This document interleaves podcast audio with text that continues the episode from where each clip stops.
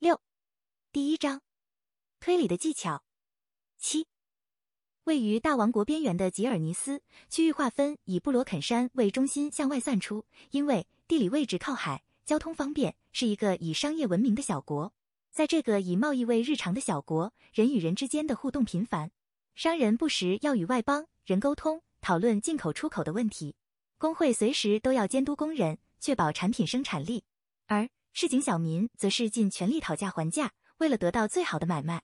事情多了，冲突随之增加，因此各种大大小小的麻烦问题也成为吉尔尼斯的日常之一。为了解决人民各种问题，吉尔尼斯政府成立了警察部门，以处理各种事务。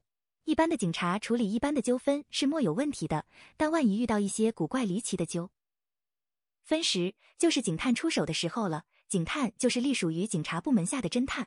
尽管有了警探，但有些民众仍然会选择向私家侦探寻求帮助，原因有很多种。有些人是因为事情牵涉到不法勾当，怕一旦请了警察。自身违法行为也就暴露在阳光底下，但多数找上私家侦探的委托人是因为比起警察，他们更信任将破案当成工作的私家侦探。虽然委托私家侦探的费用不菲，但只要委托了他们，事情多半都能在短短几天解决，而其中更是有佼佼者。当多数警方认为无法破案的案件发生时，一个名字无不破总是随之出现。当无不破出现时，任何谜题也就渐渐迎刃而解。无不破，一名私家侦探。大多数的吉尔尼斯居民可能都对此名字不陌生。他参与过无数的离奇案件，只要他一接手，莫有解决不了的谜题。目前居住在福尔摩斯镇上，以接受少量的私人委托为生。师傅，信箱里有一些信，我把它们都拿出来喔。好，我想应该是委托信吧。可以请你顺便帮我把它们都拆开吗？没问题。一名少女打开门口的信箱，拿出里头仅有的两封信件。哼住轻快的旋律回到了屋内。第一封，我看看，来自流星街的委托，希望可以前来解决纠纷。这样就没了。好短的信，这封不用理会，下一封吧。吴不破不看一眼的说：“是因为信写太短了吗？”那倒还好，有些人怕委托信在运送期间被劫走，万一里头把机密都详细描写的话，那可就糟了。我会拒绝，是因为这是来自流星街的信，多数人都在。那里进行黑货的高价拍卖，就像是有钱老板的菜市场，应该是有什么东西希望我弄到到手吧。但目前我不接有钱老板的委托，他们有的是钱，叫他们去找其他人吧。委托人是有钱人的话，酬劳不就会很多吗？听住迷，我们做侦探主要的目的不是赚钱，我们是要帮助需要拉一把的。人像是平民弱势，而像有钱人就不是首要帮助对象。我了解了。这就是师傅的原则吧？你将双手放置背后，身子向前倾，开心的笑了笑，似乎是对吴不破的回答很满意。你就是这名眼前待在吴不破身边学习的少女，某天忽然出现在吴不破面前，敬仰如魔法般的推理，为了也成为一名出色的侦探。目前称吴不破为师父，但与其说是弟子，实质上比较接近助手。那接着就来开第二封信，我看看。你直接用手沿着封线拆开。来自齿轮街的请求，迷读出标题。我想这封以后再说吧，用不住丢掉，放住就好。才听到简短的标题，无不破是一迷，不用继续说下去了。听完无不破的话，迷将信收纳在专门保存信的盒子里。这样信当看完了。师傅，最近我们接的委托是不是有点少？最近接的案件确实比较少，但你放心好了，目前钱包里的钱包应该还可以支撑我们一星期吧。只剩一个星期。真不敢相信，你感到讶异，好奇吴不破是不是在跟他开玩笑。顺带一提，家里的食物不够了，我们来去市场采买一些食材。出去逛街吗？只是去采买食材啦。说完，吴不破与迷两人步行前往位于附近的市场。两人沿路寻找适合的食材，在这里等一下。迷停下脚步，指住一摊贩卖杂货的摊贩说：“推车上摆满了各式各样的杂货，从外国运来的珍奇饰品、服饰，或是随处可见的手制品。”就连形状特殊的石头都摆在推车上，欢迎光临。今天要找什么呢？原本坐在推车旁的中年大叔起身，指住推车上的货品说：“不，我们只是随便看看。”喂，你可不要乱买东西呀！这里连动物骨头都有卖。你没有理会吴不破的提醒，眼睛发亮，拉住吴不破的衣袖，指住挂在推车上的动物头骨说：“小妹妹真是有眼光，这是从外域那里得到的，很稀有哦。因为狩猎得到的，要价不菲。”但看在我们的缘分，现在买的话，我可以便宜卖你。真真的吗？弥和大叔一同看向吴不破，等待住吴不破的决定，再考虑看看。走吧，我们是来买食材的。九，感受到目光的压力，吴不破拉住弥的手，赶快离开杂货摊。要是吴不破再待下去，恐怕会敌不过迷的请求，使钱包君再瘦一圈。你有要买衣服吗？吴不破指向前方卖服饰的摊贩。不用，真的吗？偶尔买一些新衣服也不错吧，穿旧的就好，还可以穿。不然把买衣服的钱给我。一直以来，迷对日常服装就不是那么感兴趣，他比较喜欢买一些有的没的，特别是奇怪的东西。钱给你，你又会拿去乱花，这是支给你来买衣服的钱。那我要去买衣服，弥立刻改口，你可别再乱花喽。吴不破从钱包里拿出几张钞票放到米手中，不过我想下次再买。说完，米把钱塞进口袋。弥，身为侦探，你应该更加注重你的外观、服装、仪容。不只是侦探，我认为今天不管你是谁，给人的第一印象是很重要的。大部分的人都会用第一印象来认识一个人。吴不破知道米的外表已经足以让人留下很好的第一印象，讨人喜爱的米让邻居都对他很好，常常给他一些零食。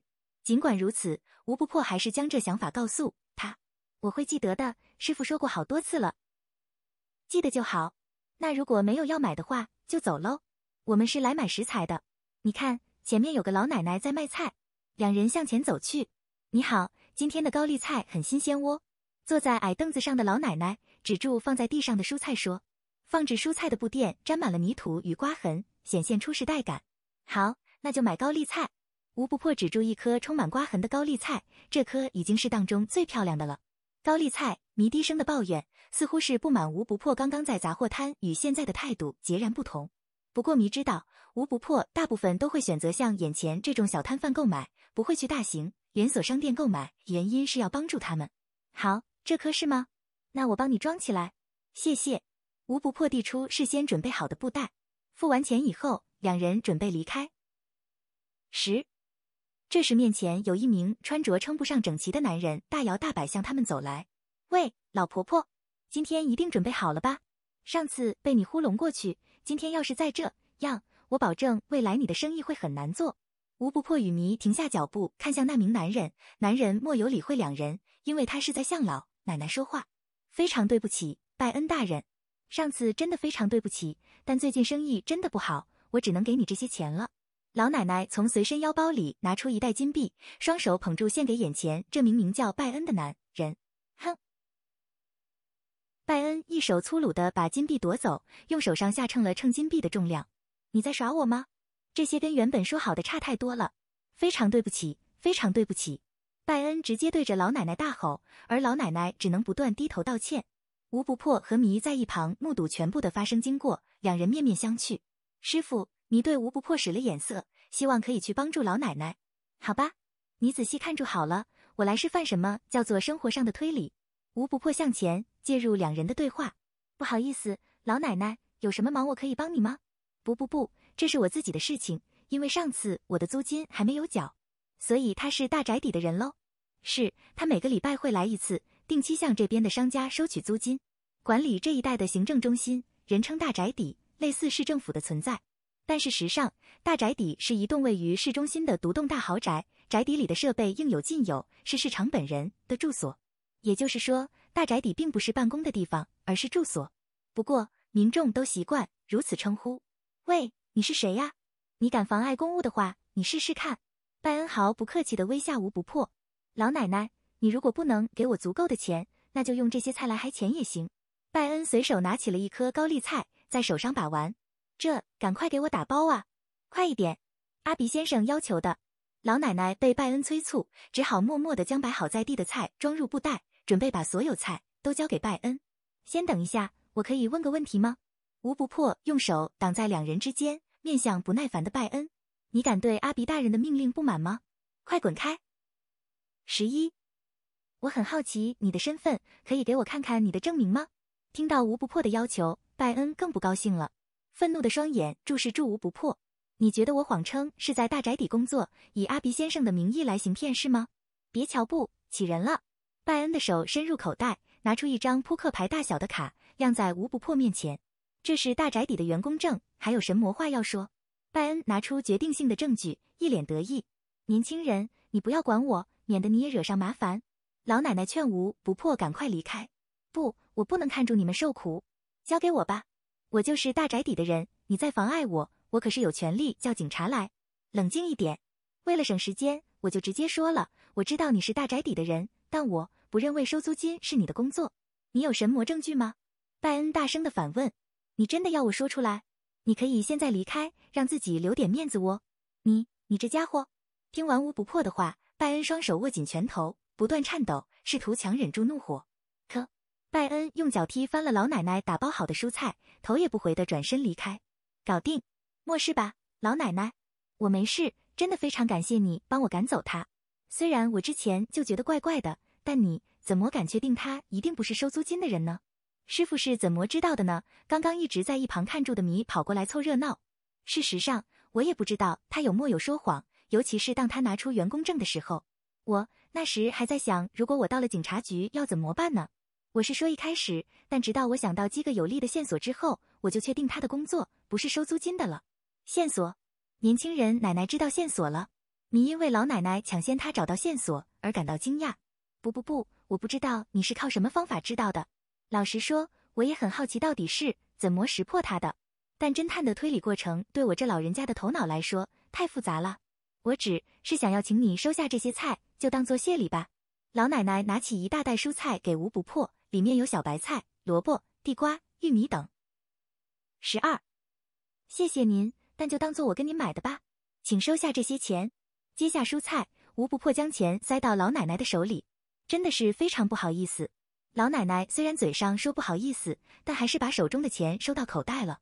话说，老奶奶，除了她以外，最近很多大宅邸的人出来到处胁迫你们吗？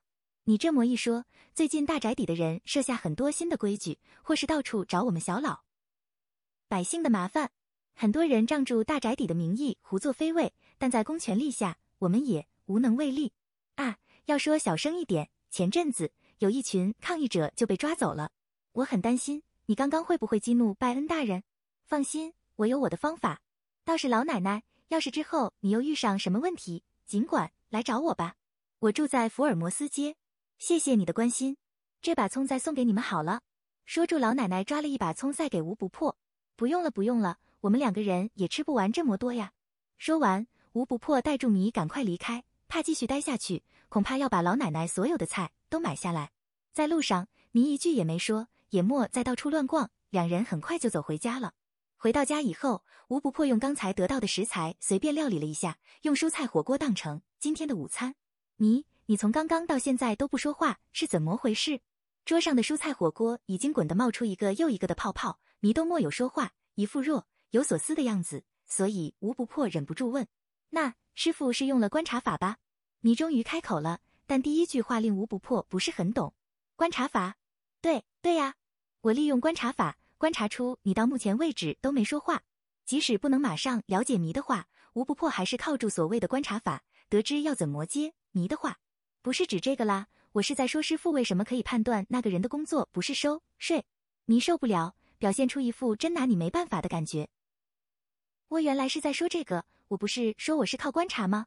所以到底是怎样？吴不破一直在卖关子，让迷的情绪有些激动。你刚刚想那么久，说说你的想法吧。哎，我觉得是观察外表吗？因为那个人感觉脏脏的，而且讲话很像混混。可是他又有大宅邸的工作证，应该是在大宅邸工作，还是证照其实是假的？十三，你提出了一连串的疑问，发现自己的推理有许多疑点，思考方向我认为是正确的。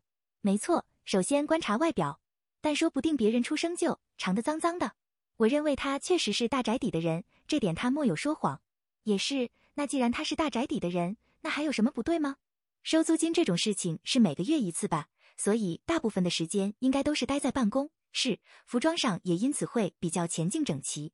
但如果你还记得的话，他穿着麻质的上衣，不怎么整齐，上面也有缝补过的痕迹。麻的特点是耐用、透气、便宜，很适合常常从事劳动工作的人穿。再来，从他的鞋子上可以轻易的观察到泥土、灰尘摩擦，想必是常常移动到户外之类的工作。他的手掌上也充满了茧和裂痕，看得出来非常粗糙，应该是常常做粗活，所以他是工人，而不是收租金的人。